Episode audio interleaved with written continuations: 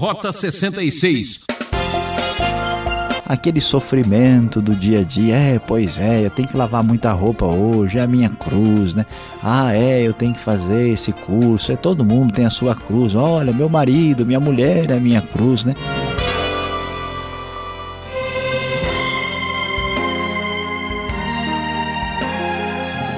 Ouvinte Transmundial, aqui é Beltrão anunciando mais uma viagem fantástica pela Rota 66. A série Evangelho está destacando o livro de Marcos e hoje no capítulo 8, o professor Luiz Saião traz o tema Entendendo o Sinal da Cruz. As afirmações de Jesus se relacionam não somente a quem ele era, mas também aquilo que ele veio fazer no mundo. Não somente as pessoas, mas também a sua missão. Não somente a sua vida, mas também a sua morte. Você sabe o que significa tomar a cruz e seguir a Jesus? Seria um símbolo de proteção? Um amuleto? Mas afinal, que cruz é essa que todo cristão deve carregar? Você tem visto no Evangelho de Marcos como Jesus é apresentado como servo e como a sua bênção se espalha também entre aqueles que nada têm a ver com o povo judeu. A mensagem é um apelo forte àqueles que eram de cultura greco-romana. E aqui estamos já no meio do evangelho, na verdade, numa transição partindo aí quase para o final. Estamos na conexão entre a primeira e, a última, né, a segunda parte do Evangelho de Marcos aqui. E quando olhamos para a este capítulo, nós vamos ver muitas coisas interessantes, especialmente milagres extraordinários feitos por Jesus. E a pergunta é: o que, que é um milagre? Qual é a razão de ser? Qual é a finalidade de um milagre, especialmente destes milagres operados por Jesus? Nós vamos observar que o texto bíblico faz questão de chamar tais milagres de sinais, e conforme traduzido na própria NVI, nós temos ali os chamados sinais milagrosos. Por que é que estes milagres são chamados de sinais? É que, na verdade, eles vão muito além de serem apenas uma expressão sobrenatural do poder de Deus. Esses milagres, ou melhor, estes sinais, eles querem dizer alguma coisa, eles querem interpretar uma realidade mais profunda, que vai mais além da compreensão imediata.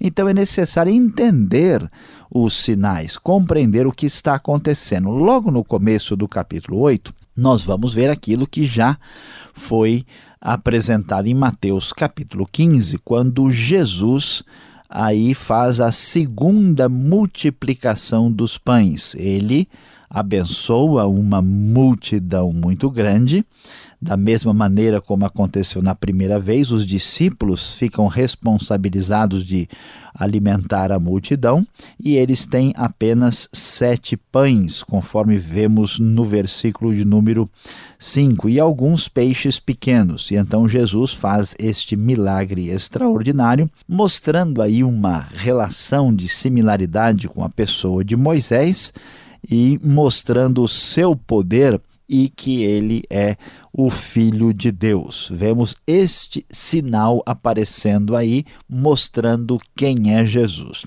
Interessante, falando em sinal, logo no verso 11, nós vemos que os fariseus começaram a interrogar a Jesus e tentaram fazer um teste com ele, colocar Jesus à prova e pedir um sinal do céu. Jesus então ah, respondeu o seguinte: por que, que esta geração pede um sinal milagroso? Nenhum sinal lhe será dado. E então ele se afasta e volta para o barco e vai para o outro lado. Então ele conversa com os discípulos e começa a falar para que eles tivessem muito cuidado com o fermento dos fariseus. A coisa aqui está num clima bastante próximo aí do, do contexto de pães. Né? Nós vemos a multiplicação dos pães, o assunto agora é fermento. Os discípulos confusos acham que Jesus está reclamando porque eles não levaram pão e eles então ficam assustados, mas Jesus então deixa bem claro que o problema não é pão. Se o problema fosse pão, né, Jesus não teria lá multiplicado os pães. Veja como os discípulos pensam eh, de maneira muito devagar e limitada para entender o que Jesus está dizendo. E então ele diz né, que a questão nada tem a ver com isso, na verdade, o fermento dos fariseus tem a ver com o ensinamento equivocado deles que não entende os não entendem os sinais apresentados por Jesus. Para mostrar o seu poder e quem ele é, Jesus ainda a partir do verso 22 vai aí realizar a cura de um cego em Betsaida, semelhantemente ao que ele fez aí no capítulo de número 7, ele também vai cuspir nos olhos do homem, impor-lhe as mãos e então pergunta se o homem está vendo alguma coisa. O homem não enxerga direito, vê árvores, homens parecendo com árvores andando, e Jesus então num segundo momento cura este homem e lhe dá uma ordem né, estranha, dizendo: não entre no povoado, conforme o verso 26. E então chegamos ao versículo 27, que vai nos revelar mais claramente o que significam esses sinais, o que, que esses sinais milagrosos estão mostrando para nós. O texto então nos diz ah, que Jesus então pergunta para os discípulos quem o povo diz que eu sou. Então as opiniões começam a serem começam a ser relatadas aqui. Alguns dizem que é João Batista, outros falam que ele era Elias ou um dos profetas. E então, quando Jesus pergunta diretamente: Quem vocês dizem que eu sou? Pedro responde: Tu és o Cristo. E Jesus dá ordens para que eles não contassem isso a ninguém.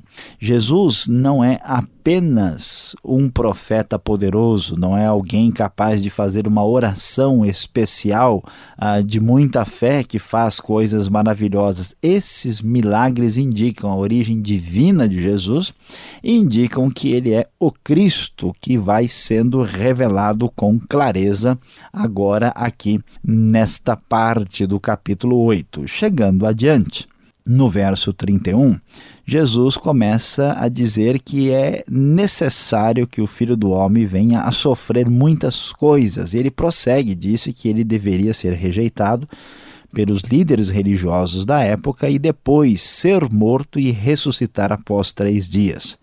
Ele falou isso muito claramente e Pedro então começa a repreender a Jesus. Surpreendentemente, Pedro, que tinha acabado de dizer que ele era o Cristo, agora então repreende a, a Jesus, dizendo que as coisas não poderiam ser assim. Então Jesus lhe dá uma palavra muito dura, dizendo: Para trás de mim, Satanás, você não pensa nas coisas de Deus, mas nas dos homens. Depois disso, né, veja que a questão é importante, o que é importante aqui é entender quem é de fato Jesus.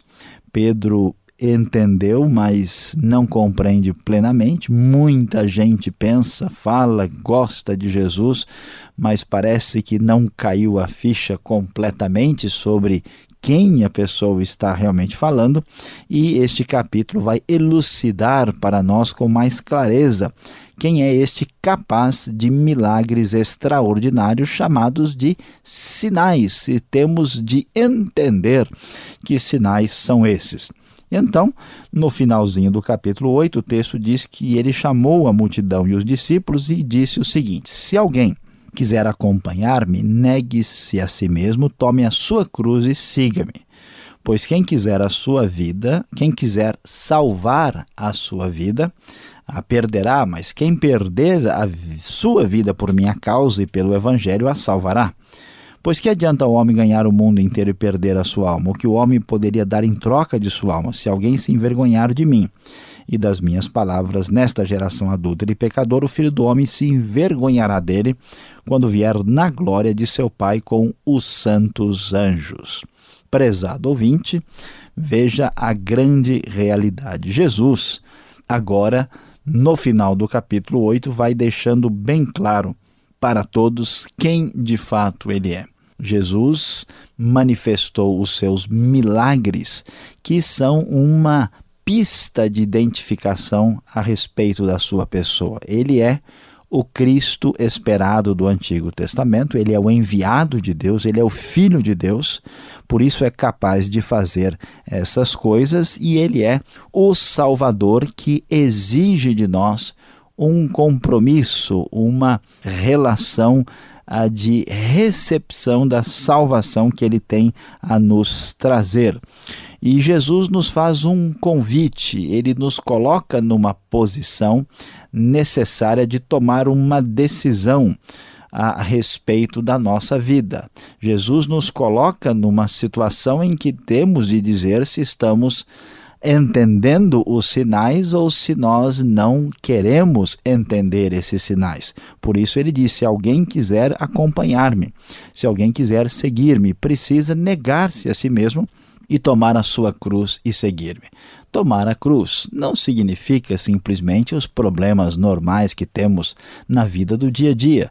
Tomar a cruz significa ter um compromisso com Jesus até o ponto de sofrer por causa dele. Então, a grande verdade que os sinais que aparecem no Evangelho apontam para o sinal mais importante que é o sinal da cruz.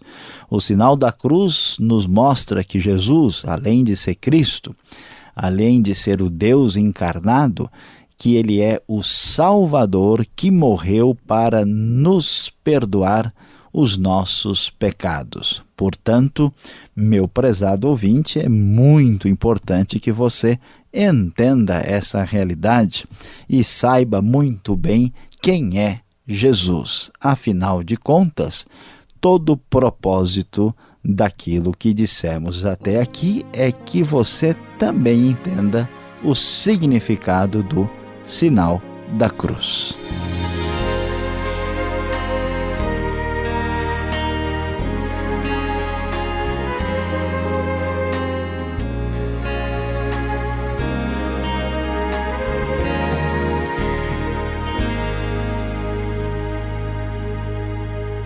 Você que ligou agora, este é o programa Rota 66, o caminho para entender o ensino teológico dos 66 livros da Bíblia.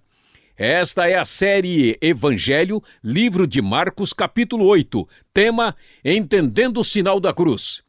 O Rota 66 tem produção e apresentação de Luiz Saião e Alberto Veríssimo. Na locução, Beltrão. E não esqueça, Participe, dê sua opinião escrevendo para rota66 transmundial.com.br ou Caixa Postal 18.113, CEP 04626-970 São Paulo, capital. Não fique numa encruzilhada de dúvidas. Pergunte.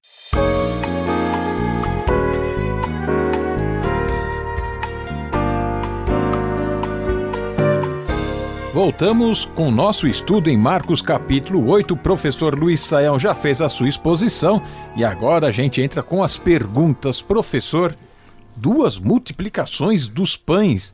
Será que há alguma multiplicação de relatos aqui? Pastor Alberto, é interessante, né? Muitas pessoas até chegaram a sugerir exatamente isso.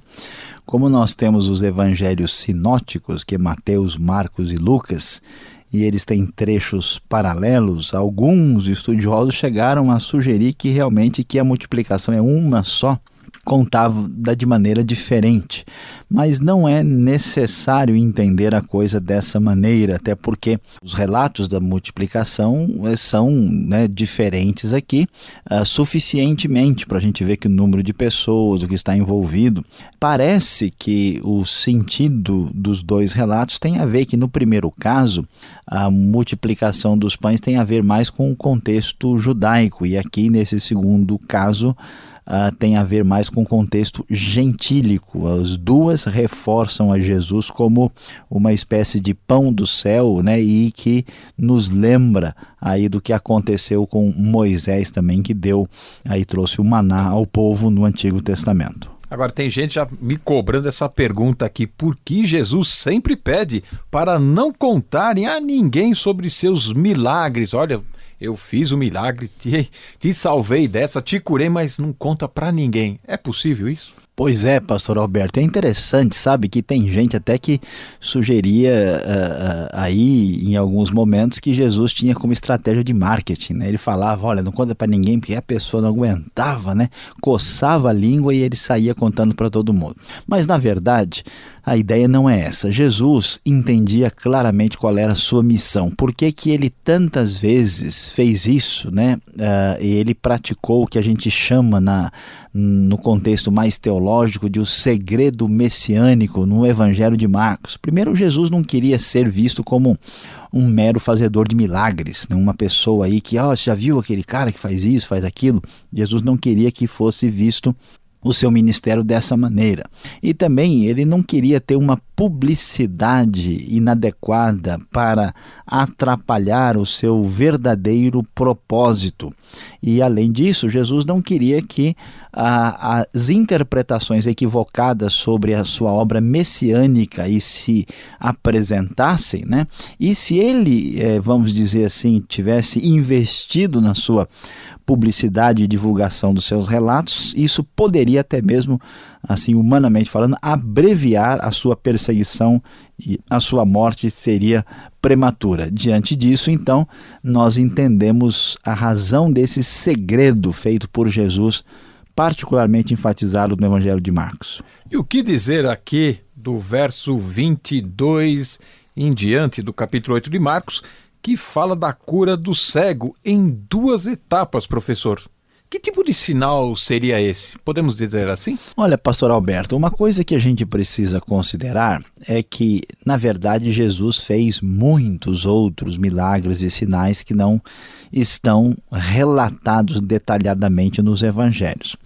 Os que estão relatados têm também um propósito didático, um propósito claro de ensino para nós. Portanto, vale a pena uh, entender o que, que está acontecendo aqui nós estamos vendo que, à medida em que este cego é curado por etapas, o que mostra que Deus não faz as coisas sempre do mesmo jeito, nós não podemos exigir que Deus cure uma pessoa de maneira imediata, que Deus faça só de uma maneira, que ele faça só mediante um tipo de oração, só uma metodologia. No Evangelho, isso é claramente diversificado e isso também é, mostra para gente que muitas vezes a maneira como Deus cura a nossa cegueira, ela é paulatina e é aos poucos. Isso é o que parece que está em jogo com relação aos discípulos. Parece que a cegueira espiritual dele está diminuindo à medida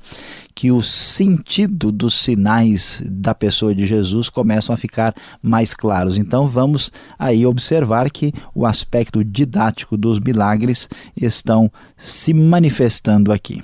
Eu quero destacar o verso 33.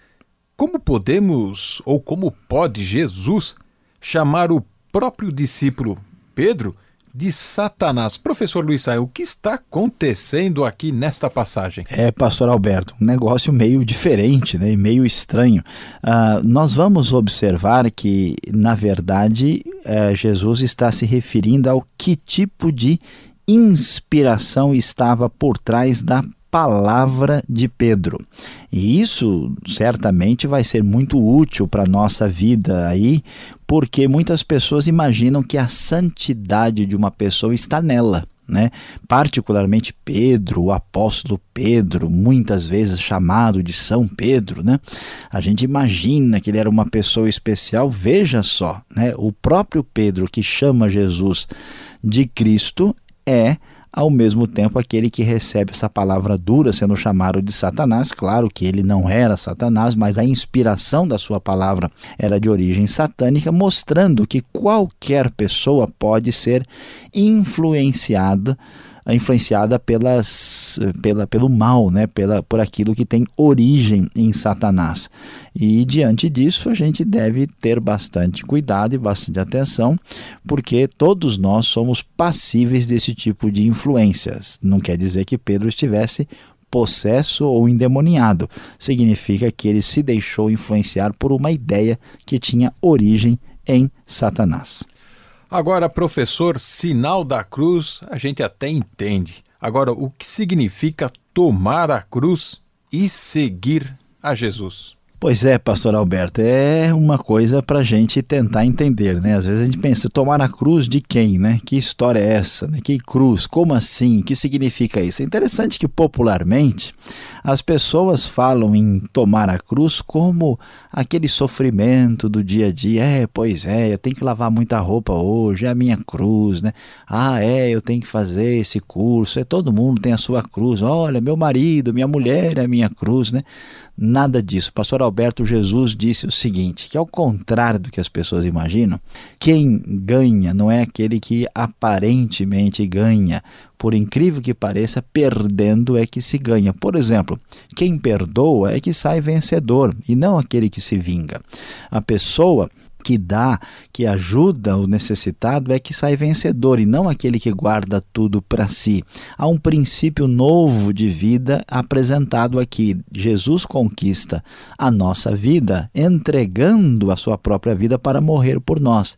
E por trás desse princípio está esse compromisso de alguém que está disposto a sofrer pela verdade do evangelho, pela pessoa de Jesus, até o ponto de sofrer a morte de cruz. Então você aí que é cristão, que tem muita fé em Deus, a pergunta é: será que eu mantenho a minha firmeza e a minha confiança, a minha fidelidade, mesmo que eu venha a morrer, a morrer a morte de cruz? Esta é a questão que Jesus coloca para nós. Depois desta explicação, vem agora a aplicação. Chegue mais perto.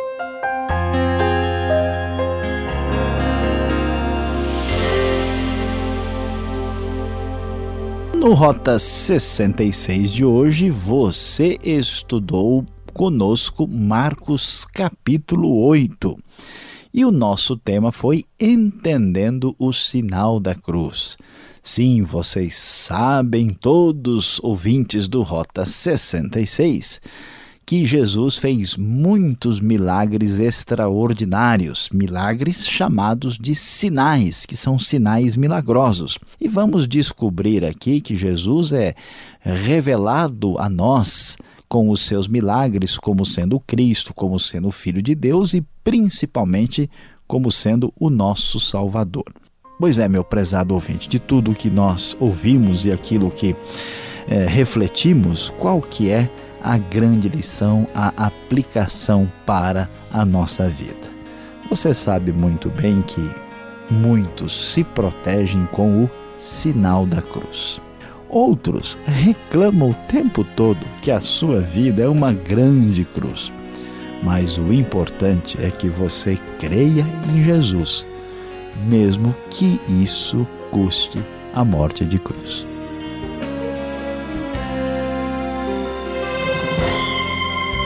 Nosso tempo terminou e o programa Rota 66 volta nesta mesma emissora e horário com mais um estudo no Evangelho de Marcos. Não perca e acesse o site transmundial.com.br. Esta é mais uma realização transmundial. Tudo de bom e até lá. E aquele abraço.